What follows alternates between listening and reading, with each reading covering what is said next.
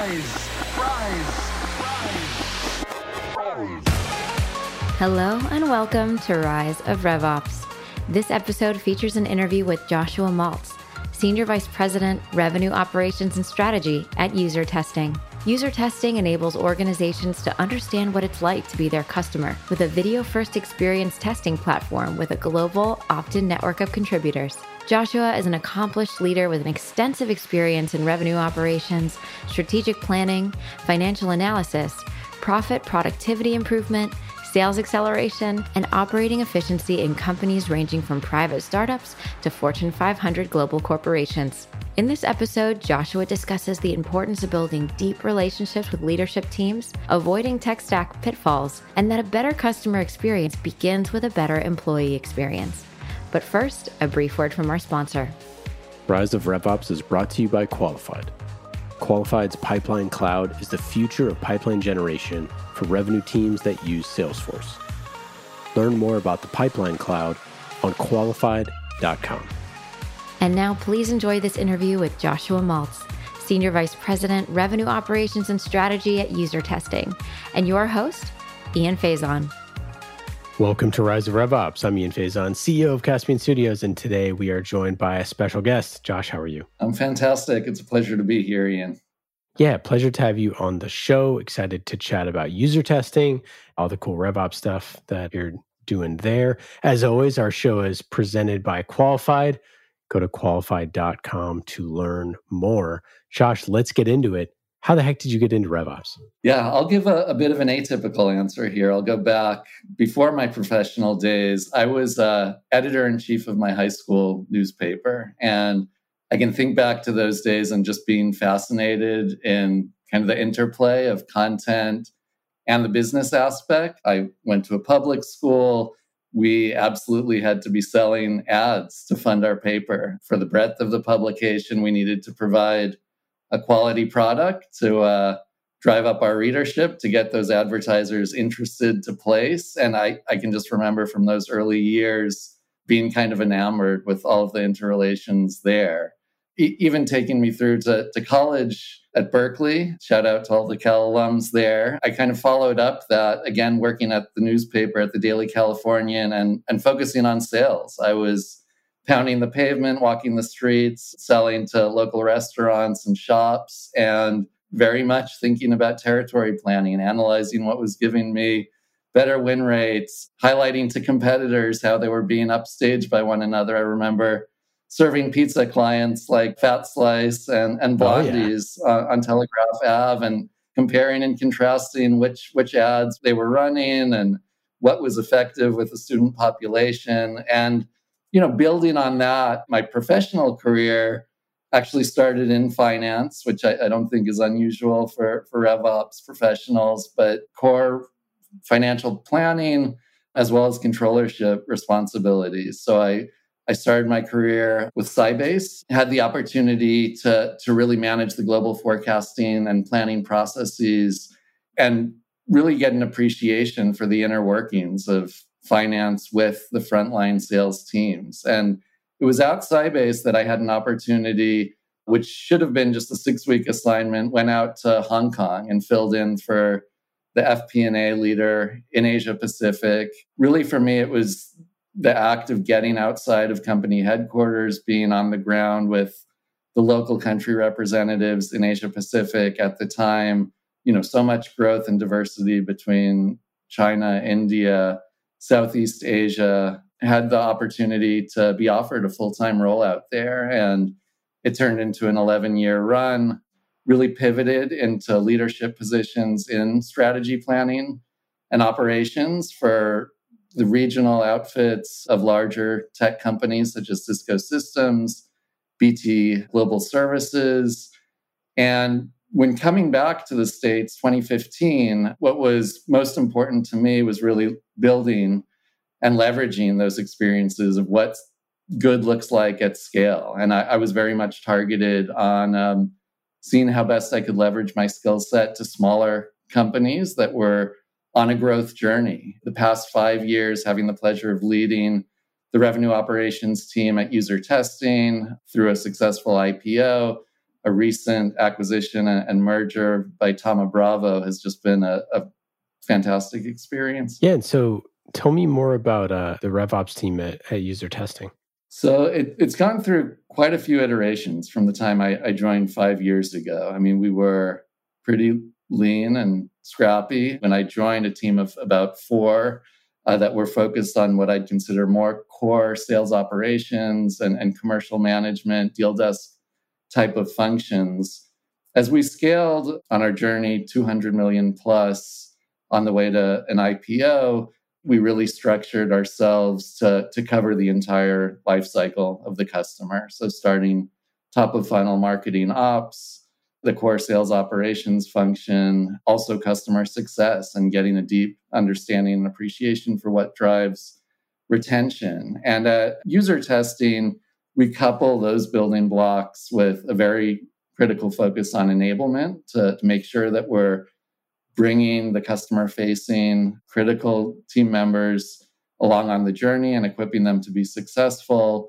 Uh, we also carry the outbound, the uh, the business development reps to to drive pipeline creation, and still the the commercial aspect of the business. So pricing strategy coupled with the the deal desk report into RevOps at UserTesting. So so sorry, it actually reports into uh, to RevOps, or were you saying that you manage like the the outbound piece of that? I directly manage the outbound piece oh, no of that. Kidding. It's it's a part of this consolidated RevOps team. Yes. Oh, that's that's super fascinating. I didn't realize that.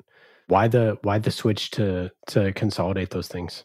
Great question. Um, for us, it was a matter of understanding what was working, what wasn't working throughout the go to market, and how we could best pair like minded teams to drive results. For UserTesting, we've been blessed with a really healthy inbound lead flow and generation that contributed healthily to our growth. And as we focus more on the enterprise business, we, we recognized we really needed to separate out an inbound focused SDR responsibility from an outbound focused, what we call business development reps yeah. today. Um, so having those BDRs, you know, report into revenue operations, be coupled with the enablement team, have a tightness in the relationship with sales leadership, as well as the closeness with marketing campaigns and the messaging has proved to be su- super valuable. Yeah, I've never heard of that. I mean, I hear on our marketing podcast that we do, we talk all the time about how have an outbound be be a marketing function, but I've never heard of it as a RevOps function. That's super fascinating. Yeah, and in my mind, it's the um, the reporting line isn't always the critical piece. It's the sure the management, the common KPIs that we look at. We actually made a recent switch to have our sales development group report directly into marketing, which I think is going to be a fantastic move to get that even greater closeness with the demand gen team. I, I think the outbound piece has been very valuable to be a part of the RevOps family and really promoting for that whole unit a grow a career growth trajectory in, into sales as well. How unique is this about your organization? Because this is super unique and I'm so fascinated by it.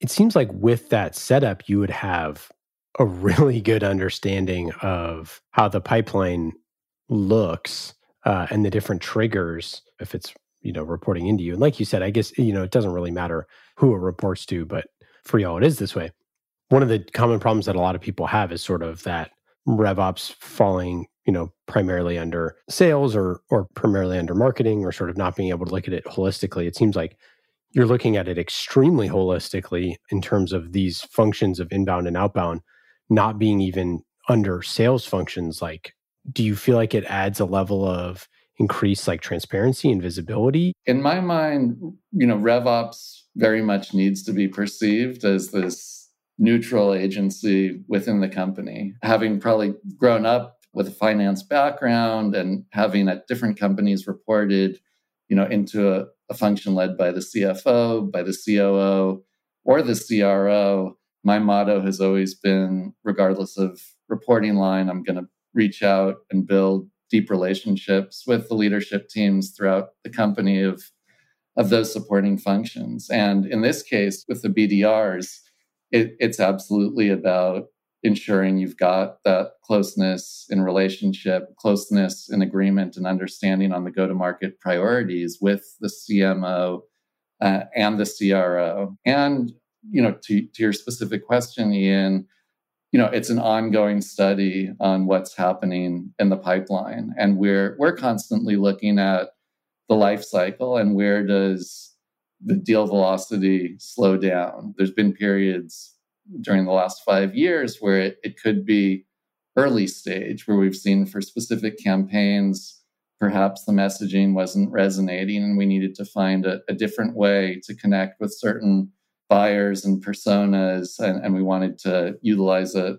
you know a different type of approach for opening the door at other times especially over the last few years be it when covid first hit or the financial downturn of the last year there's other levers, there's other specific points within the sales cycle that can trigger slowness and can trigger concerns with the buyer. And it's very important to look at your sales life cycle on a trended basis and understanding what's changing quarter to quarter, year to year. Because if you think the buyer seller relationship is just static, you're going to be surprised unpleasantly um, very frequently. Yeah. Any other things that are uh, unique about your RevOps team?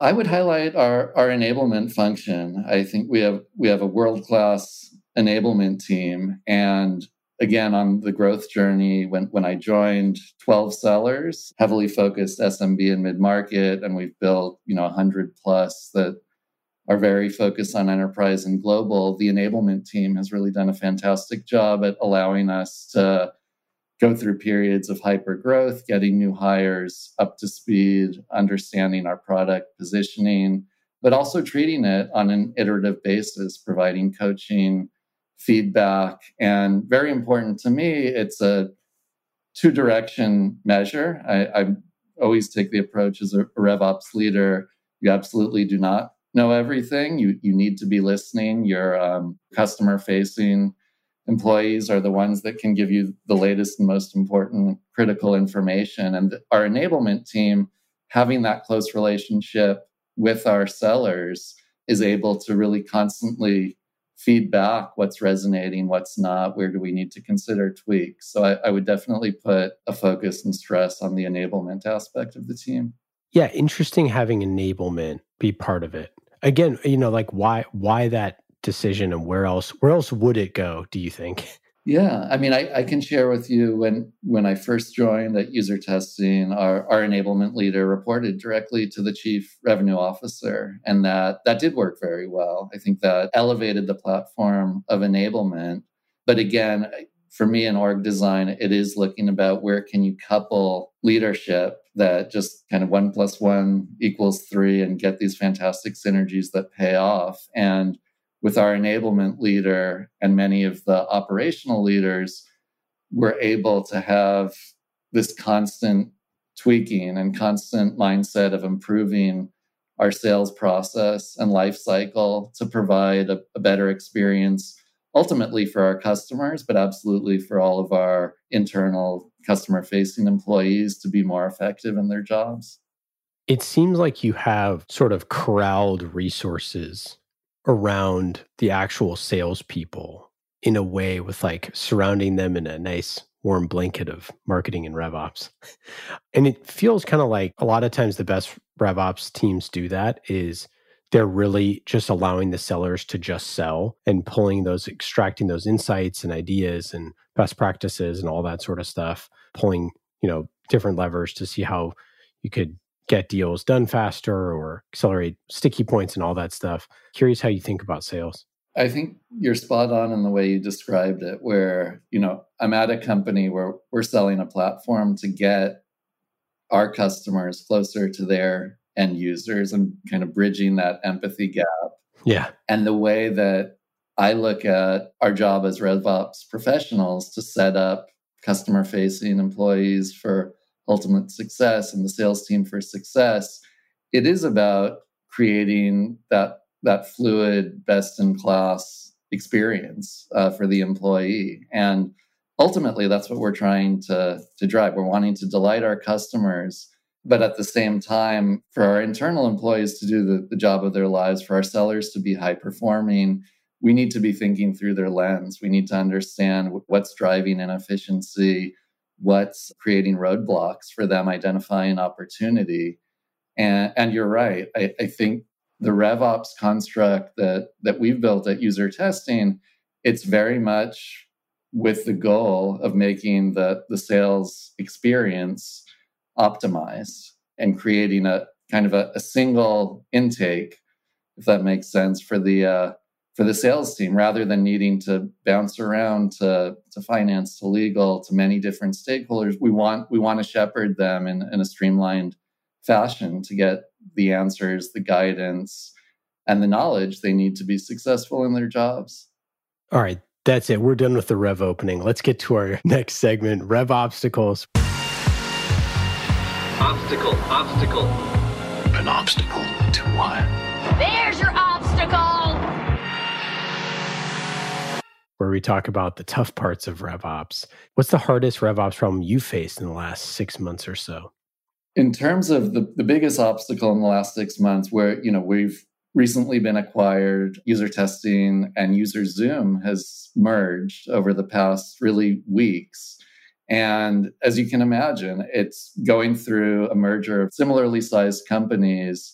It's very exciting. It's a great experience for the new combined company but it can be a daunting task in terms of all of the dynamics of designing the blended org, figuring out territories that are best set up to allow our, our company to thrive and to set our sellers, our customer success representatives up for a, a great trajectory ahead, as well as, again, delighting our customers. And the challenge here was really wrapping your arms around a two different tool sets, two different data sets, and, and forging a path forward. We always talk about RevOps as the zipper, but when you're merging, uh, it really is a zipper. Yeah, merging those sort of go to markets, your sort of RevOps teams, all that stuff.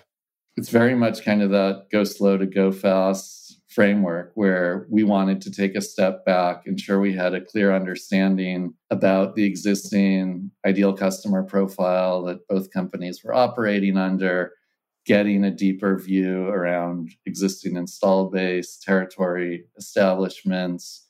And then it's really about ensuring that the partnership with the go to market leadership, with your sales leaders, marketing leaders, customer success leaders, to be on the same page as to what are we truly building for the future company. You know, with all of those inputs, go through the exercise of ensuring that you're carving appropriately, you're setting up territories for success. Very important to me when you go through these types of transitions for M&A activity in the past. I've seen cases where unnecessarily you you rip away account executives that had fantastic relationships with their existing customers. So again, putting weight on the, the health of that continuity and coverage as well. It's not a straightforward formula. You need to really take the time to understand those variables, use your tech stack to draw out the right insights, and then land on a design where all the supporting go to market functions together are on the same page and can sign off together. Is it helpful when both companies have the first first first name? that is that is true. That's a that's a unique one here. Yeah, pretty unique. What's your biggest rev RevOps moment?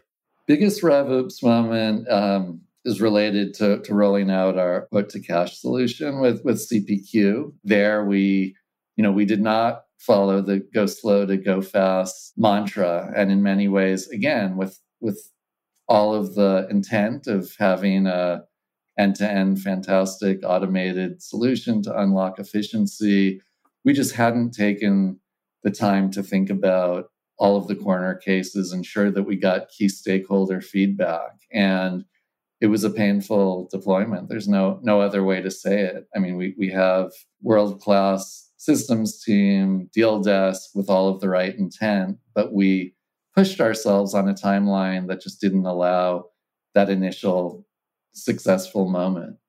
And it was a bit a big learning process where we did have the opportunity to go back, get it right, make iterations, put in place building blocks. But it just really reminds you when you have these big structural releases that are, are going to be so foundational to your company, you want to make time for testing. You want to make time to get that key stakeholder feedback. And if you take shortcuts, uh, you know, it, it is going to, to burn you. So I think it was a big, big learning experience for many of our team members. Yeah. Any other um, rev obstacles or rev oopses or anything there?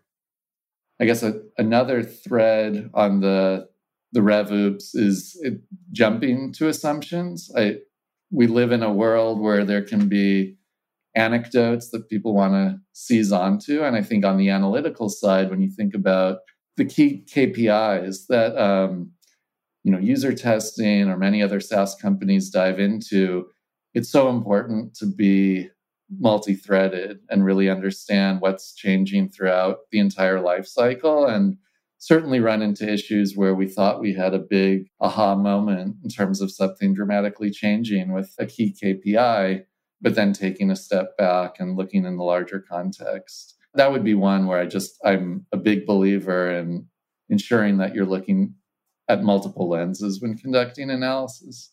Yeah, that's great. All right, let's get to our next segment, the tool shed. Hey, hey Brandon, Michael, want to do me and mom a favor? Get off that shed. This is my favorite place. the tool shed. Get off the shed! We're talking tools, spreadsheets, and metrics, just like everyone's favorite tool, Qualified. No B2B tool shed is complete without qualified. Go to qualified.com right now to check them out. The best tool in every RevOps leader's toolkit, that's for sure. Josh, what's in your toolkit? There's there's a lot. It would, it would take me a long time to go through that entire shed, but I'll, I'll talk through some highlights. Salesforce is our CRM. Pretty much every company I've been at over the last couple decades, that's been table stakes to build out your integrated tool set. Marketo from an automation standpoint, how we're driving the top of the funnel activity and insights. We use Tableau for data visualization. Drift, we recently moved to for, for managing our live chat. HighSpot for you know storing our enablement assets and ensuring that it's a clean, streamlined view for our customer facing folks to engage. We use Outreach for sequencing. And then in terms of contacts, company intelligence, ZoomInfo is where we've really landed in, in recent years as a best landing spot. Yeah, that's great. I think a lot of those things, like you said, are, are table stakes now. Um, what are the things that you're pushing into that are a little bit more at the cutting edge and things that you're trying to push the limits of, or or just stuff that you're testing and checking out? 6sense and kind of gaining deeper insights on intent data, I think mm-hmm. is, is one that you know across marketing and sales we have a huge amount of excitement around the potential there we do follow what i consider to be a pretty classic sales cycle model where we start at the top of the funnel with inquiries and MQLs. For those of you out there that are not yet using intent data, but getting getting that data and insight as to who's engaging with your brand, your your website, as a means to really revolutionize the way that we engage with our ideal customer profile and being able to over time layer that to understand their buyer journey layer that with a knowledge of which verticals we typically win at and which particular departments do we need to engage. We're still early stages in terms of leveraging all of the insights that intent data can provide, but this is one where I'm super excited in terms of how, you know, how this can change the game and open up new means of us getting closer with our customers. Yeah, it's really amazing. I mean, the the tools that can give you more information about what's happening on your website and intent and all the ABM platforms are really exciting. Obviously, you know, tools like Qualified are amazing sponsor of figuring out who the heck is coming to your website, how to talk to them faster. I like that you said revolutionary because that's what it feels like. It feels like a shift. And I think there's some, you know, scuttlebutt about sort of like using ABM as a term and the vendors creating it, all that sort of stuff. But it's like it's true. I mean, it it feels really different uh, and it feels like when you're not investing in those things, you kind of don't know what you're missing. Absolutely. I think doing, again, kind of doing the homework, understanding how other companies are leveraging some of these newer technologies. But you're absolutely right. If you're not leveraging intent data, you're missing an entire, you know, sea of, of data and insights that can be shaping your sales cycles in an entirely different way. What about some metrics that matter to you?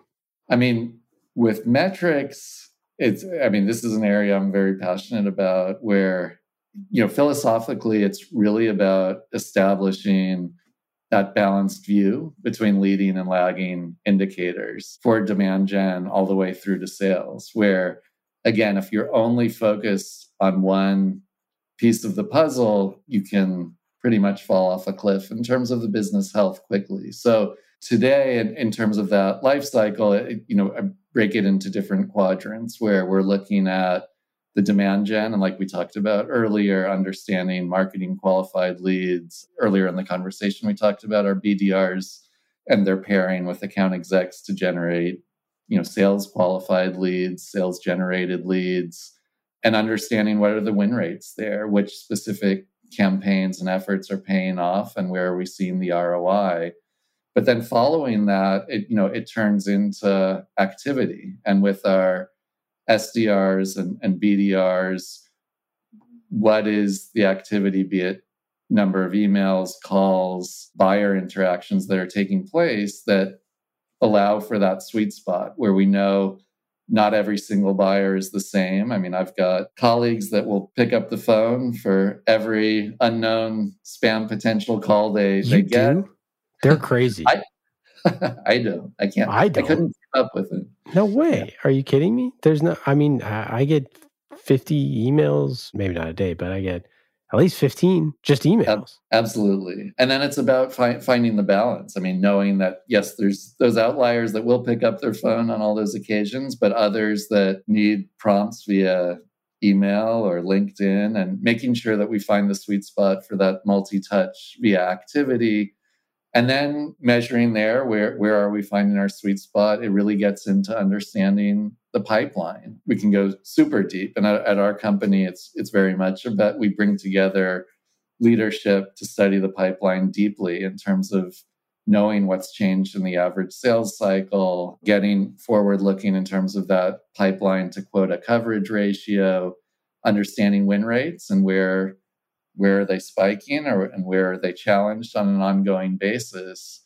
And kind of connecting the, the metrics on the pipeline side it is about turning your lens to, to performance. And obviously on the journey when we were vc backed fairly high growth on the, the road to be ipo and definitely once a public company that forecast accuracy becomes so paramount and important. And again knowing when to add fuel to the fire and when to add reps and and get that total target attainment balance becomes critical.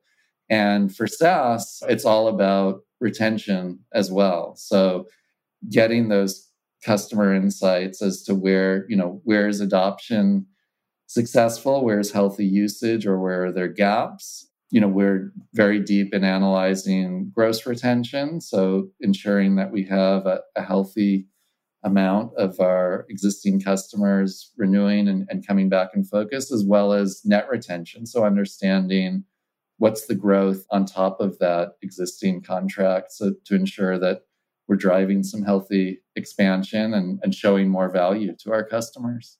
Specifically with outbound, because you run it, I'm curious, any metrics on stuff that you're talking about, number of calls, number of emails, any things that you see uh, out there? Yeah, I'd call it a delicate balance. I've been at companies where there's such a focus on ensuring there's volume that, again, it, can get into kind of what many term that spray and pray approach, where we're very much focused on inspecting the quality, making sure that the BDRs are taking the time to research the companies, understand the person that they're speaking out to, and re- relate to topics that are going to be relevant for them. Sure, we we don't want to see a, a number of outbound touches fall to an unhealthy level, but it's more so important to ensure that the quality of the interaction, the partnership, and the planning with the account exec to understand what are those high priority companies and verticals and personas that you want to be engaging with that becomes you know such a critical aspect of of the job and the coaching and the in- inspection that we want to provide for their success. Any blind spot that you have that you're like, oh my gosh, I wish I could measure this better? Blind spot, I would lean towards sales plays where Hmm. we have this fantastic solution. Uh, UserTesting can provide insights to any customer, any vertical to get closer to their users and informing them to make better decisions about the way they run their business, the way they design their product solutions and experiences. And for us, designing sales plays and thinking through the right messaging and making sure we're getting that feedback loop from our reps as to what's landing and what's not. That's still one I haven't fully cracked. We've created the fields, we've tried to capture the particular plays being run, but unless you take the time to really listen to calls or survey reps at large, which obviously you can't conduct on an ongoing basis, we need to find a way to better capture those insights as they're happening. That's a sales play insight is one that definitely high on the list to solve for. Yeah, that's great. Any thoughts on sort of marketing attribution? There's sort of warring thoughts on attribution and having it not work and this new sort of the self-identify thing working really well to find out more information there. Just curious on on attribution and also multi-touch and ABM and all this stuff. It's like there's you're not sourcing a lead in traditional ways a lot of times anymore, anyways. Absolutely. I'm a big believer in studying multi touch attribution. I mean, I, I've been at companies where we go back and forth in terms of analyzing is the, the lead source kind of the holy grail? Where did this individual originate from? And I've always believed it's critical to understand what are the touch points on that sales journey that get you across the line. So we do, you know, we're blessed with a fantastic marketing ops team that recently actually spun out from our RevOps team, reports into a group that we call the Digital Demand Center. And, Buried and, the lead. I didn't know that. Yep, exactly. And they're able to give us just really fantastic insights into different segments, different campaigns that are providing effectiveness on the sales journey. As you start to learn about that multi touch attribution, you can think through for different segments and verticals of the market where do we want to place a campaign if, if a sales cycle is stuck? Where do we want to nurture leads that have gone cold? where do we want to provide supporting information or invite groups to important events as they're at later stages as well? So absolutely getting that insight to not just understanding the lead sources but the influence of multi-touch is, is critical. Any other uh, cool stuff that you're doing with data? I don't know if you're pro spreadsheet or anti spreadsheet or any other spreadsheet thoughts lots of spreadsheet thoughts i mean i we're trying as much as possible to to build automation and, and scale through tools like Tableau, where we can build can reports and set set a broad array of users up to be more self-serve because I certainly don't have the number of RevOps analysts that can be engaging with employees throughout the company on a regular basis. I think in, ter- in terms of broad spreadsheet thoughts, you know, it's interesting. I think one is really about visual representation. I've definitely worked at companies and with colleagues that love to experiment with all sorts of views, beautiful pie charts, and others. I I'm very much of the mindset that a trended view is usually your best default position where you're wanting to understand how things change over time. I, I, view RevOps as needing to be historians that can understand how we got to present day and helping to predict and, and guide our go to market leaders on where to make the best decisions for the path forward. And, you know, just a snapshot view of data at one point in time via pie chart, it just tells such a small slice of the, the overall story. So that that would be one. In terms of favorites, there's a few that I'd point to. I think one is is very much studying and understanding your close loss reasons and your your churn and downsell reasons. This again, understanding over time what's changed. Has there been a new competitor that emerged? Has the economy changed so that budgets are drying up? That's one where you just need to stay on top. Another view, like I alluded to in the metrics discussion earlier, very much Im- important to understand pipeline trends over time from a, few perspectives. We like to layer win rates as well as seeing deal slippage and what pushes to future quarters all in, in the same view. So you can understand over time look am i are my number of losses piling up or am i having a sales cycle slowness what's truly happening here and kind of getting those multidimensional views into pipeline analysis is another another big one. And then kind of a, a simple one that tells more of a story than you'd expect, really measuring out the count of new logo or expansion deals and the average sales price over time. So you're able to understand are you relying on new logo acquisition versus not leaning into your install base enough, as well as understanding is there a healthy baseline to preserve the average sale price, the, the healthy margin for the business over time. So those would be a few of my favorites. Are you building that stuff in Tableau or where are you building that stuff? Mostly Tableau. The goal is really to build everything we can in Tableau so we can get it out to the masses in a self serve format and not allow our teams to scale for success. Okay, let's go to our final segment quick hits.